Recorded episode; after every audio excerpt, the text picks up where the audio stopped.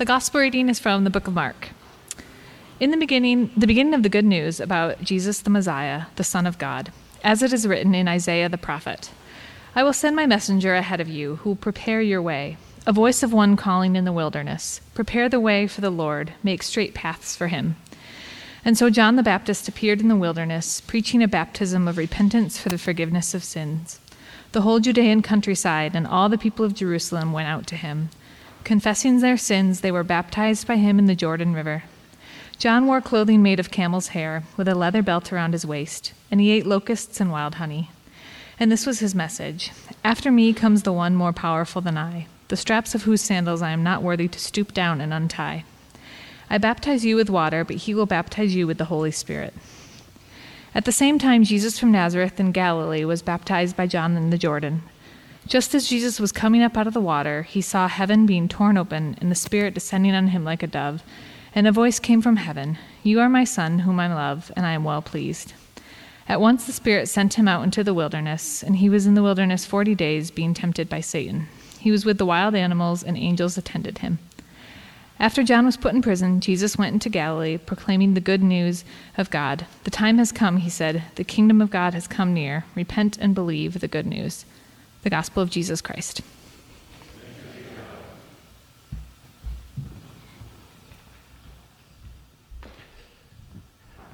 So, this is our, um, our fourth Sunday in these 16 verses, and I promise that this doesn't um, forecast how quickly we'll go through the rest of the book but these verses are so foundational to the story that Mark is telling. And of course, talking about repentance uh, on the day that marks the beginning of Lent is very, uh, uh, it's very timely.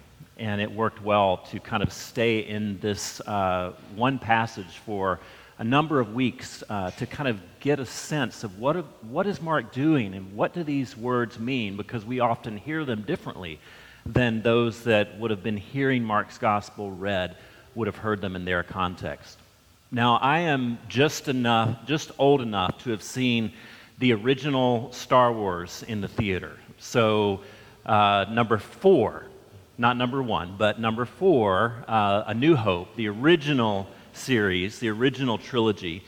Um, and I was only four years old it was my very first movie, and I think my dad just realized what a cultural event this was, and so he took me as a four year old to see my very first movie. Uh, we stood in line. The line was wrapped around the theater. You couldn't buy tickets online and so forth. And I remember standing in this line thinking, what is everyone doing? Why is everyone here? How good could this movie be? And then it the um, screen comes on, we get inside, and the John Williams score blares, and that iconic story crawl goes up into the top of the screen. And then what happens, if anyone is a Star Wars nerd, the very first scene is the Star Destroyer. It's coming in over the screen, and it just, this big triangle just begins to take over the entire screen. And I remember sitting there like it was yesterday, thinking, this is the biggest spaceship I've ever seen. When is this going to end? It just keeps going and keeps going. Well, I never thought we'd get to the end of it, and we had never seen anything like this before. Shortly after that Star Destroyer does come into the full screen, it captures a smaller vessel. And we see Princess Leia speaking bent over to R2D2. And what does she say? Anyone? Yes. Help me, Obi Wan Kenobi, or help us, Obi Wan Kenobi. You're my only hope. Now, we don't know it at the time in this movie, but she's ostensibly the leader of this ragtag resistance to the dreaded empire that enforces its will on the far flung planets across the galaxy. And they have hundreds of these Star Destroyers and a moon sized weapon called the Death Star that can actually blow up entire planets. And who is Princess Leia's only hope?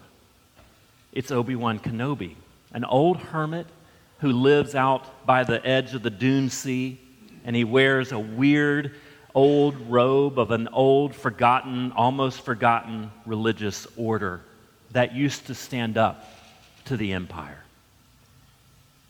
He is the only hope against this galactic empire with stormtroopers and star destroyers and Death Stars. He will relaunch this resistance and then, in the very first film, die a martyr's death at the hands of the imperial, imperial forces. Now, I've watched this series, I've watched all of them, but particularly the first trilogy. I've watched it straight through many times, like as in starting A New Hope and then watching Empire Strikes Back and watching Return of the Jedi back to back. When you're growing up, you have time for things like that. And I remember one particular weekend doing that, and I got to the end, and I was so disappointed. I was disappointed not only because there were no other movies at that point. We had to look in magazines and so forth to hear about when the next set might come out. But I remember being disappointed because that world didn't exist. I remember just being almost sad because I couldn't participate in that world. I really wanted to be in this resistance. I wanted to, you know, have this honorable, victorious, powerful life, overcoming the forces of darkness and evil. I want, long to be part of an unlikely, overmatched, resistance, guided by an almost religious conviction that something about the way this world is set up is wrong and it needs to be overturned.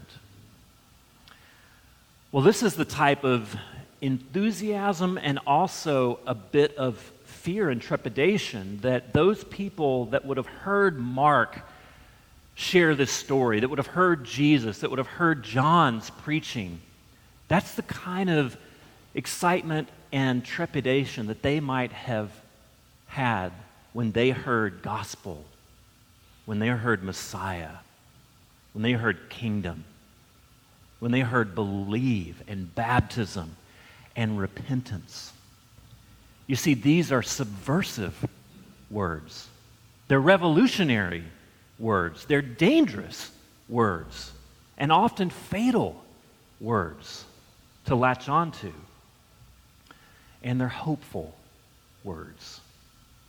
These words, particularly repent this morning, that accompanies us during Lent, it sets the stage for the surprising and unusual tactics of this revolution. That this same Jesus who comes promising liberation from the clutches of a corrupt and sick religious order that's in collusion with the military might of imperial Rome. His tactics, how he will lead that revolution, is by laying down his life. It's by dying. Back to New Hope. Remember in the Death Star towards the end, Obi Wan is fighting lightsaber with uh, Darth Vader. And Luke Skywalker, who we now know, is looking across this sort of landing area and he sees Obi Wan Kenobi basically stop fighting. And he holds his lightsaber, and Darth Vader strikes him down. This is very strange to Luke, as well as painful.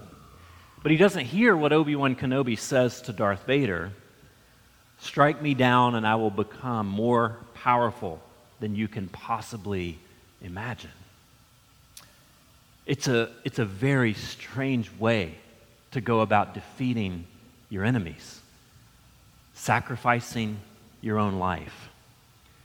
You see, only someone that believes that there's more to this world than military might and economic power, more to this world than just simply trying to be stronger than everyone else, only one who believes that there's an alternative world, that there's an alternative system, an alternative reality, would ever say anything like that. That by laying down one's life, it brings in a new world, it brings in revolution, it brings in the new order. Not the first order, the new order. In surrendering his life, or as Jesus terms it laying down his life for his friends. He mocks those whose hope is in chariots and horses and occupation and forced labor and slavery. And he's saying that there is a different reality, a force, if you will, that operates by different principles. And this is the story that the Bible tells, that Mark wants us to know, to believe that the life of Jesus is in fact rooted in. That this very revolutionary idea of self sacrifice is both new as it's applied and lived out in Jesus, but also rooted in something very, very ancient. John the Baptist is introduced by a mashup of three Old Testament passages that take a little pulling apart to figure out why these and why does he stop there. But his larger goal here, Mark's goal, is to introduce the fact that John the Baptist and then later Jesus is coming because of an ancient promise, because of the Old Testament because of the job that these prophets wanted to do and saw as their calling toward Israel. That that's the line that John now is standing in. That's the line that Jesus now is recapitulating and renewing. John calls all the country of Judea and all the people of Jerusalem to repent in verse 5. And he comes, as we've talked about, from the wilderness, wearing strange clothes, wearing a robe, not coming from the central places of power. And he's calling to mind, Mark is, in telling us about John, he's calling to mind a very specific figure in the Old Testament, and that is Elijah. Elijah was a prophet in the wilderness who called Israel to turn back, to repent from worshiping the ways of Canaan, to, from worshiping the gods of violence and money and power and empire. He shows up out of nowhere in the narrative. If you look and read 1 Kings, you don't get any mention of him. And then uh, 1 Kings 17, Elijah just pops into the narrative, seemingly out of nowhere. He's a Tishbite. We don't know anything about them. We don't know how he gets access to the royal court of King Ahab. We don't know where he gets this message from Yahweh. He's uncredentialed, he's religiously illegitimate, he's an outsider in the middle of nowhere with impossible odds of calling this nation in thrall to Canaan and its practices back to God, back to Yahweh. With Elijah, just as with John, you see the holy that which is sacred, has migrated from the traditional places of power and prestige to where? To the margins, to the wilderness, out amongst farm workers and day laborers and slaves, to the unimportant and the left out. That's where God's Spirit is on the move in Elijah, in John, and now in Jesus. You see, every time in the Old Testament that God's people begin to consolidate trust in buildings and things and people and chariots and horses and temples and weapons, every time they begin to, begin to consolidate their trust around those things, God undermines them.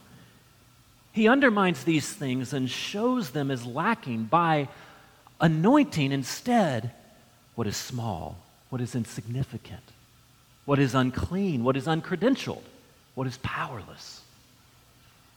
Saying that that's where he lives, that that's where his kingdom resides.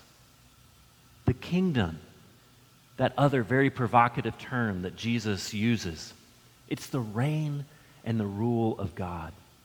It's the world as it should be.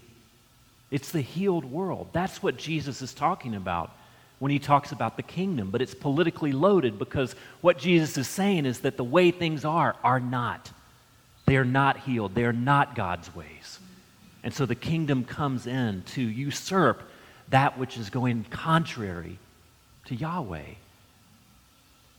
This kingdom will be set up not in places of power, not in temples, not in buildings, not in money, but in places of lostness and in places of weakness. To shame the accumulations of wealth and religious self advantage seeking that are going on all around it. So that there is a stark difference between what goes on in, in a society, in a family, in a church that is ordered based upon the principles of the kingdom and what the world looks like apart from it. Now, when we hear repent, if we have any background in the church, especially in sort of evangelical America, we think of repent in very individual, very private terms. It's an idea of turning away from individual personal sin, sort of moral misbehavior in our private lives. And certainly the systemic sin that we see grows out of that private sin. Societal, cultural, corporate sin is rooted in our private lives and what we think about and what we love and what we want to see happen. But it says Jesus was baptized into the forgiveness of sins for repentance. And yet, Christian tradition, Christian theology has always held that Jesus is the one sinless person, and yet he undergoes this baptism. He takes on this idea of repentance, telling us that this word repentance is a bit different than maybe what we expect. Sometimes repentance does, in fact, call for the classical, mostly private disciplines that cultivate this individual self renewal, the mortification of sin individually, as theologians have called it. And frankly, there is a lot more in all of our lives, including mine, than we could possibly cover in one Lenten season. But repentance, as Mark tells it, it always has a larger focus. Because Jesus comes proclaiming, he comes inaugurating the kingdom or the reign of God. That is a healed world in right relationship to Yahweh. And he begins, as we'll soon see in the coming chapters in Mark, really immediately, that he calls his disciples to live outside of the normal means of production the normal economic ways of life, the normal ways of family life, the normal ways of ordering one's career. He calls them out of it. He calls them to live beyond their personal needs and to set their hearts and their lives on the transformation of the old world into the new. And all of the New Testament metaphors the, for spiritual change refer to processes that are, in general, social and only derivatively individual. Salvation, redemption, justification, sanctification, and yes, repentance. These are communal terms. And in fact, in verse 15, Jesus uses the plural to address this community, to address his church, to address all of his followers together. Repent. The reign of God that Jesus proclaimed was a profoundly social reality. It was extremely public and it was extremely seditious. In announcing it, he was opening up and securing, in fact, not only the means of personal salvation, but of a broken world that is being remade in announcing this good news, therefore, Jesus is calling individuals not primarily, primarily to personal renewal, but to enlist all of their resources and their gifts and their vocation and their calling in the corporate and the cosmic reordering of reality. Isn't that exciting? Isn't that compelling? Isn't that what we want in our best moments, whether or not we profess faith or not?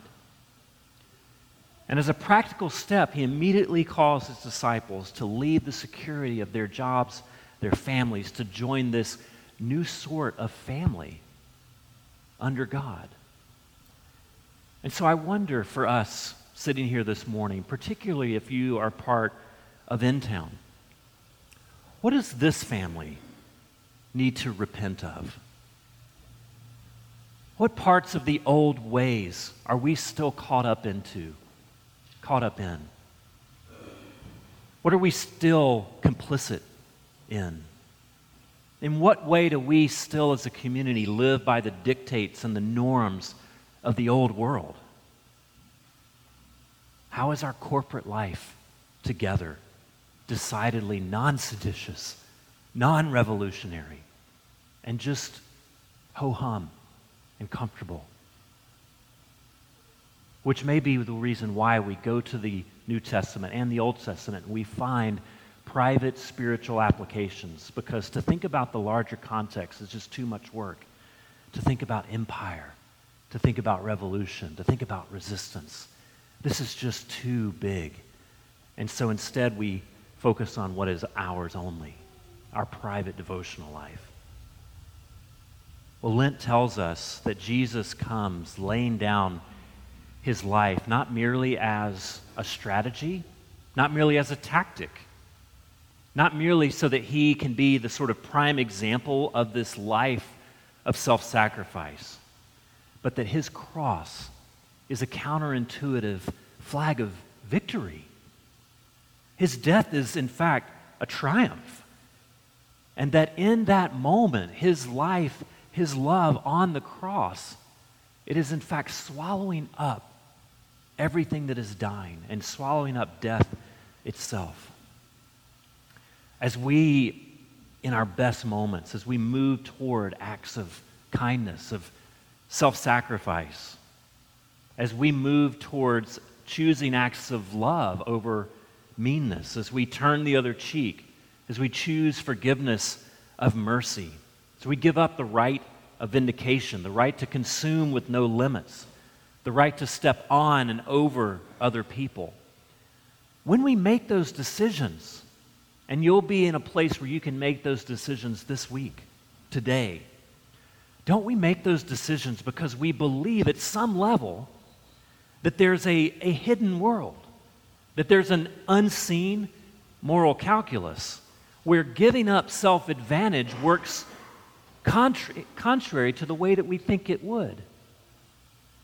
That giving up self advantage in this new reality it actually makes sense because it ultimately leads to our own flourishing, our own happiness, and to the good of the world. You see, Jesus' dying is not merely an example to follow, but it's the gravity of the new world. It's the sediment of the new world. It's the oxygen of the new world. And it's why surrendering our needs to others actually makes sense. It's why dying to self to bring in a whole new world, a whole new reality, is worthy of one's life's work. Because living a life like that, it illustrates what God is like. Jesus coming in the way that he did, coming to lay down his life for his friends, for all of those who would take it up. That tells us what God is like. It tells us that God is merciful, that God is loving, that He is kind, and that He is bent on restoring this, His world from the mess that we've made of it. In Lent, we recognize the darkness of our present world. We name the practices of life individually and corporately that keep us and others in darkness. And we remember that Jesus did come to die, not only for the sins of the entire world, but for our very own, for yours and for mine. And we do this ultimately with hope because this season ends in Easter. It ends in resurrection, that which grows out of the new world and inaugurates it. But you see, first, friends, and this is our task as we come to this table, as we go through this season we have to first die to the old world before we can live in the new. We have to sit in the darkness long enough to recognize what is really light. We have to recognize that putting ashes on our heads, where it points out our mortality and our finitude, is not a curse, but it's a blessing because it helps us trust in the one who is lasting in his love and eternal in his favor for all of us. So let's pray as we come to the table. Father, I pray that you would be with us as we come to partake in these elements, that we would see them not as what they appear to be, that is, merely bread and merely wine, but what they really are, that in reality they are instruments of your grace. And I pray that we would see the world in the same way, that we would see our world, our lives, as a thin place where your presence, your love, your spirit breaks in and creates things that are new and creates things that are beautiful. And I pray as we partake of this supper together that you would create newness in each of us, newness in this church, and you would enable us to live by the new reality that your gospel announce, announces. And we pray in Jesus' name. Amen.